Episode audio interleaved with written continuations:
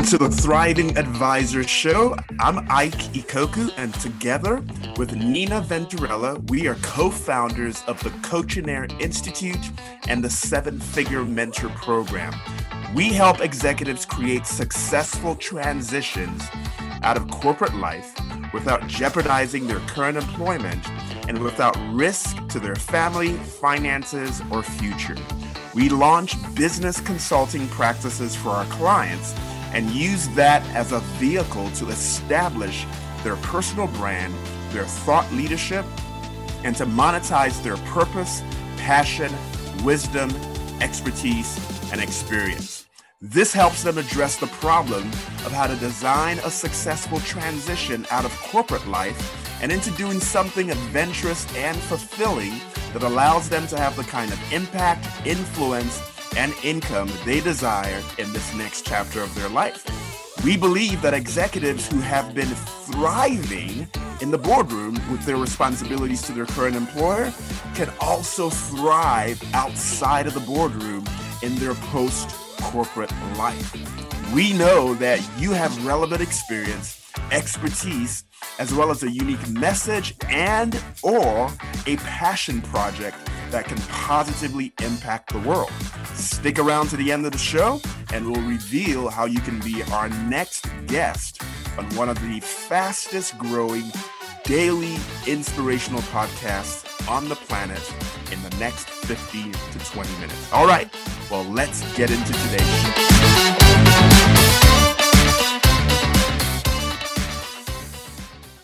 Hey, hey, hey, welcome to another episode of the Thriving Advisors podcast. With me today is JR Gondek, and uh, JR is with Hightower Advisors. JR, thanks for joining us. My pleasure. Thanks for having me. Thanks for being here, man. How about we start off with telling us a little bit about your company and what you guys do at a high level? Yeah, at a high level, I mean, I started the industry a long time ago at 21, so graduated college and, and really went through the, the big wirehouse for a number of years, learned kind of from, from that end of, and then the last 10 years, we've been on the independent side at Hightower. Hmm. And it really changed the business to focus not only on investments, but really multi-generational planning and fitting it all together for families and completing that, you know, for the entire family.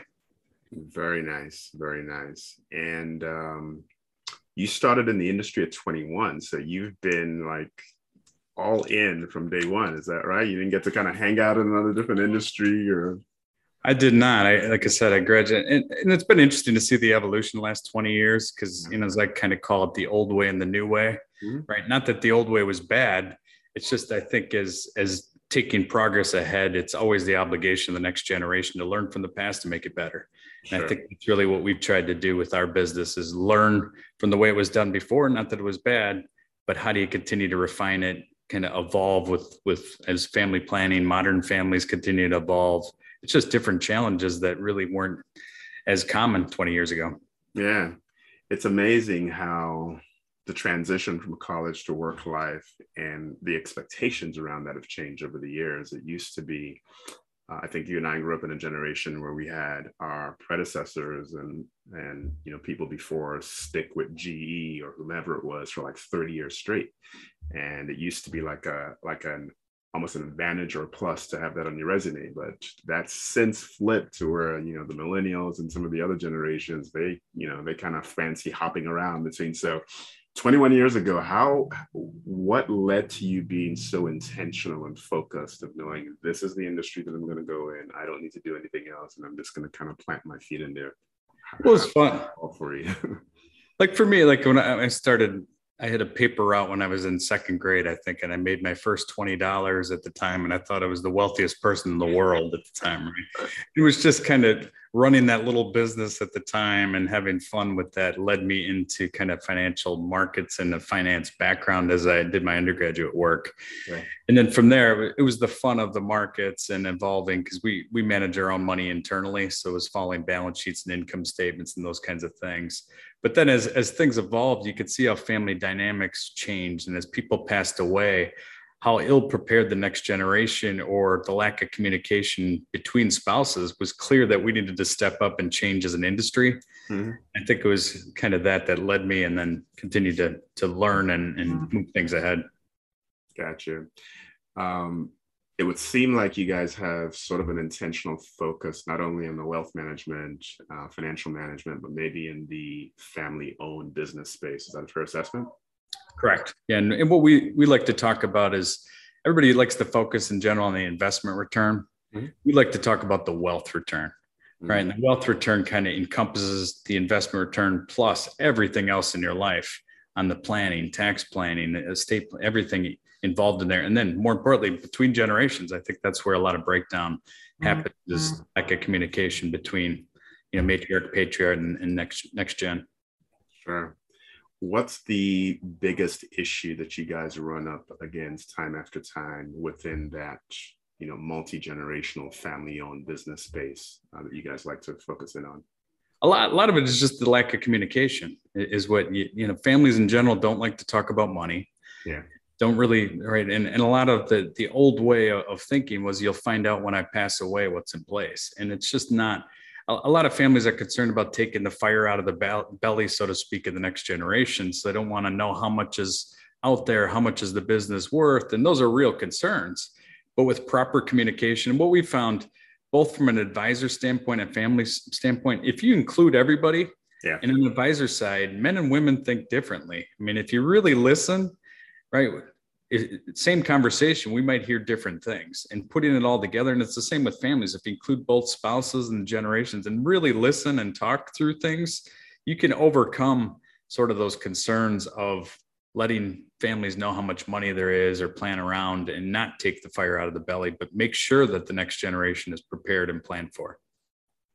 Yeah. What are some of the tools or hacks that you guys find to accelerate that level of communication because it's it's very personal information like you said and there's culture there's all kinds of things that impede the progress that should be there. So you guys find assessments as tools or what are some of the next that you guys have to kind of make that a little easier? Well i think as, as advisors i think too many times we'd like to say how smart we are and how you need us to take care of it because it's so complicated. And what we found is the simpler you can make it right? Whether it's a simple one page net worth statement that lists everything, right? whether it's a, a flow chart of how your assets flow to the next generation or sim- simple summaries of your documents, it, it overcomes what we call that decision making paralysis. Mm-hmm. And it really helps everybody feel comfortable that you can get really into the weeds as needed. But the more, the, the higher level and, and simple you can have the conversation start, everybody feels comfortable to participate and that really helps to to overcome some of those what we found. Keep it simple. Gotcha. Gotcha. What is the biggest challenge or threat that you guys see uh, not only for your company in terms of the industry but maybe a, as a whole for the industry going forward? I think the biggest threat is is just not preparing the next generation right? I mean you're going to have the largest amount of wealth transfer over the next 10 to 20 years. And again the, the lack of preparation is is the biggest scare because it's the old saying shirt sleeve to shirt sleeve in three generations. Mm. why does that happen? You know bad planning or communication is a lot of the reason there. So if you can really communicate you can help kind of keep that family legacy and planning for many generations to come and that's the biggest concern we see. Gotcha. Let's get into you uh, jr a little bit and just kind of maybe expose um, things that people may not know about you, what would you, first of all, if I had one or two of your closest friends here in the podcast with us, how would they describe you, JR? Energized. You know, I, I always, I like to live in the future, as I say. So yeah. it's always kind of thinking ahead, not afraid to take risks, right? And, and, look to, to see what's evolving, whether it's business, whether it's in the markets, you name it, because I, I think without proper planning or or thinking through to to bring things forward you have to take all those kinds of risks. And then just a family person overall like just i have four kids. So it's really uh, spending time on you know that work life balance. Because I, I think especially since the pandemic i've been so focused on you know your your personal health your mental health how that all fits together to be a better parent mm-hmm. your business leader and just you know feel healthier and it all fits together and I, I, think those are some of the things i really try to prioritize Awesome. Let's look at both personally and professionally. What do you consider to be your biggest accomplishment today? Well, biggest accomplishment for kids. I mean, four healthy kids is is right up there with anything, and, and because it keeps you motivated from from all aspects of life, and, and just remember where you know where you've been, where you're going, and and what matters with with a lot of that. And you know, outside of my my kids, I think it's just you know proud of of the team we've built in the practice and and the evolution of things. Because again I, I, think my, my, mentor gene lerner was was just such a, a great person from uh, so many different levels but really not be afraid of innovation right? And keep learning because I, I, mm-hmm. think it, it's just progress. It, once you get content with things you, you tend to fall behind so I think it's continue to have that that progress that learning that innovation innovative mentality with kind of everything we do and then fit it together. And I, I think that's that's really the challenge. And then passing along knowledge, because again, you can't have it all yourself. If you do, you're really going to level out as a, as a business or you know an, an overall thing. So really tried to to spend the time to to do that. You talked about uh, innovation. What would you consider to be what maybe the world would label as one of your biggest failures that that led to exploring the creative and innovative side um, in what you do?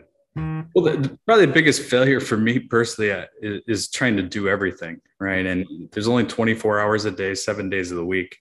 And I always like to talk about this concept of giving up to grow. Mm-hmm. Right? And if you can't give up what your comfort zone is, it's hard to grow. And what what's really difficult with that is trust people beneath you or with you to be able to take some of the things that you know you could still do better than that person, but you need to train them to bring them up to your levels so that you can grow. And that really helps to, to grow overall. So I think it's realizing that you can't do everything and really passing along and getting out of your comfort zone to to be the leader and pass things around because it's it's easier said than done. Sure. You talked a little bit about leadership. Uh, you referenced your mentor earlier on and some of the things you learned from him. If you could have coffee with any historical figure, who would you choose and why? Well, two people come to mind Warren Buffett and Elon Musk, right? And I think, you know, somewhat on, on different aspects, you know, Warren. contrasting styles, too, yes. when you think about some of what they've done. And I think it's a lot of where things are going and sums us up, I think, in, in certain ways where you always have that value bias that Warren Buffett really presents. You, you know, you're stable, you're looking at things, you're not you're long term, right? A, a, lot of that kind of old way of, of where things are. And and Elon Musk, just from the innovation, I mean, it just lives in the future. Mm-hmm. He's looking at what's ahead. We're going to be in Mar. We're going to do this. We're going to right. And and blending those two together, I, I think is would be a, a great lunch between the two of those. Awesome. Speak about looking in the future. Um, if you could write a book tomorrow, what would you write about, and what might the title of the book be?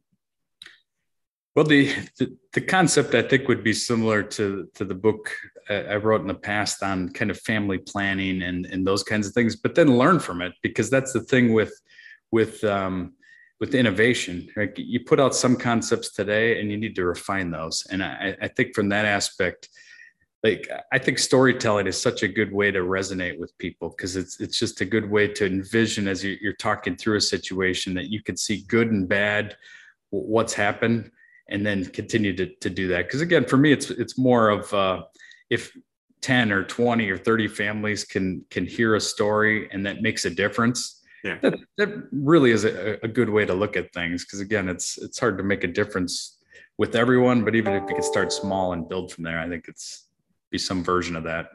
Gotcha. Let's talk a little bit about the industry. Um, I've been in the financial services space for many years, and one of the things that bugged me was this this this war internally between what I would call the safe side of the fence, which is a lot of the insurance based solutions, versus the uh, equity side of the fence, which a lot of the securities based, and how both sides kind of pit themselves against the consumer, going, Hey, we're the best. You need to forget about these guys here. We're the best. You need to forget about them. And so, you know, when I wrote my first book, um, I kind of exposed some of the myths within the industry that I felt like the consumer uh, needed to be aware of and what some of the truths were. What is the one really big myth or the one big thing that occurs within our industry that bugs you that you'd like to maybe see? I think it's it's the I think it continuing the fiduciary standard because then it blends out the two aspects you're talking about where it doesn't matter which you're going to do what's best for the family, whether it's an insurance and a safe solution or whether it's equity in looking for that. Because I, I think there's been a lot of movement over the last 20 years, but I think continuing to do that and information is so much more readily available, whether it's fees, whether it's transaction charge, a lot of that information has really benefited us as consumers with more information. So I think continuing to have that fiduciary standard overall so that as a consumer, you have the information, but you know the, the person that's advising you has your best, you know, has the fiduciary duty in mind to make sure they're obligated to do what's right for you and your family. So true. So true. I find good leaders maintain a healthy dose of curiosity and that they're always learning. So, what are you maybe most curious about at this stage in the development of your career?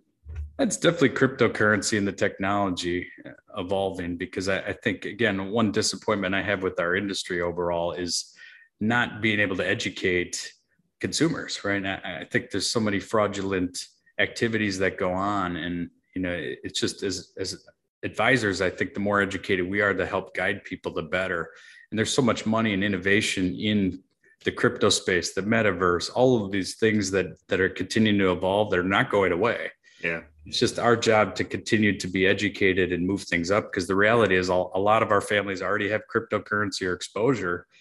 Who's going to help guide them if it's not us? Yeah. So I, I just think it continues to be a necessary area for us. And we focused more on educating ourselves in the planning aspects of the crypto how do you move it around and, and a lot of those because it's just an area that is not going away and it's it's necessary to educate us in, as, as an industry do you feel like you guys as a as a company have the necessary resources to fully embrace that as opposed to kind of stand on the sidelines and kind of give guidance as to how to kind of play around in the field versus being integrally involved and actually throwing that ball down the, the pathway and building it into plans for the clients well, on the planning side, we're, we're very comfortable because it's it's like titling any other asset at this point.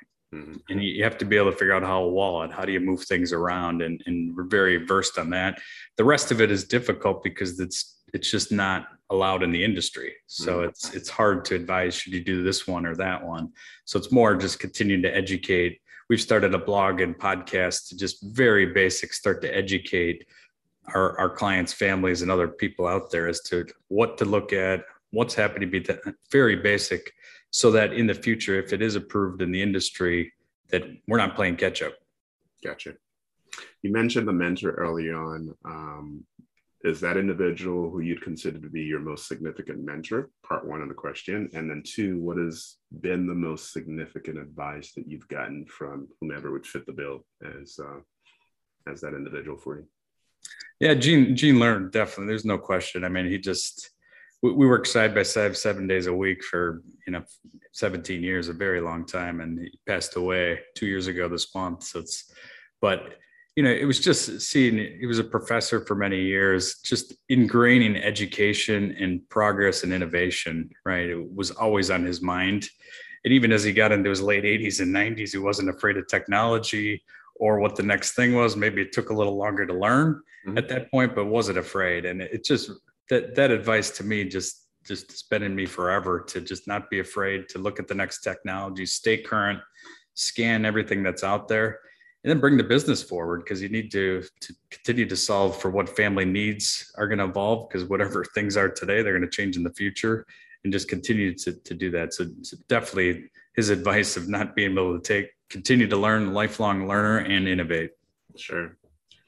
I'd like you to maybe take 60 seconds and talk to the heart of your ideal client that um, family owned business has been around for, for years, has gotten the benefit of maybe having, you know, the next generation involved in the business. Um, take 60 seconds and talk to the very heart of some of the pains, the frustrations, the challenges that they face and how you guys are um, very well versed as to what that looks like and how you can help solve that. So, yeah, the, the ideal family is is at least three generations and maybe four, where it's, it's struggling with how much do you share, where do you go? Every family has its struggles. I mean, every family at this stage, for the most part, is some version of a modern family, which has its own different dynamics. how do you transfer how do you keep things in bloodline right a, a lot of those concerns and and we really look to really focus on making sure the, the matriarch patriarch level are secure make sure they know they have enough mm-hmm. and then really look to facilitate moving assets down sooner right? And, and but then more importantly make sure the next generation is prepared. So we really like to, to talk to families about accelerating gifting sooner rather than waiting till till end of life. And it's a good way to start communicating even with smaller dollar amounts to really start to build those in. And it's it's really focused on that because a lot of times families if you have kids or grandkids you're, you're doing your own college planning. Well if parents or grandparents are doing some there could be duplication a lot of times and it's mm-hmm. just not optimal so it's really a, a complicated three or four four generation family to just help walk through these stages of life and get the communication or get the everything coordinated between generations is what we look for. That's awesome. Last question is to look back to, I was going to say the 18 year old self, but maybe the 21 year old self might be better since that's when you kind of launched out into the deep. And if you could distill uh, wisdom that you feel like would have been beneficial to your younger self for the road ahead, what would you share to them now?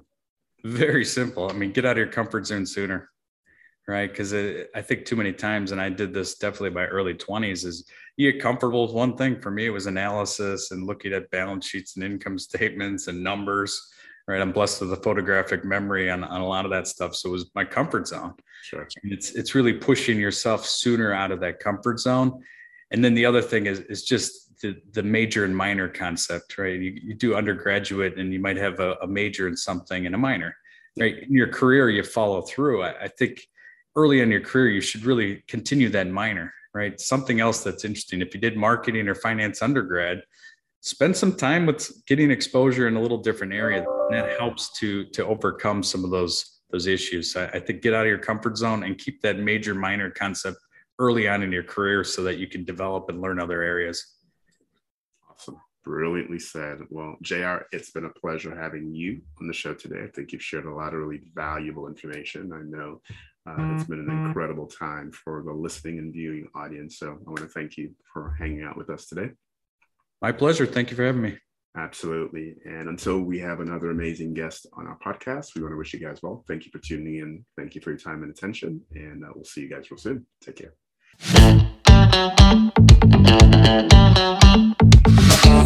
Welcome to the Thriving Advisor Show. I'm Ike Ikoku, and together with Nina Venturella, we are co founders of the Coachinaire Institute and the Seven Figure Mentor Program.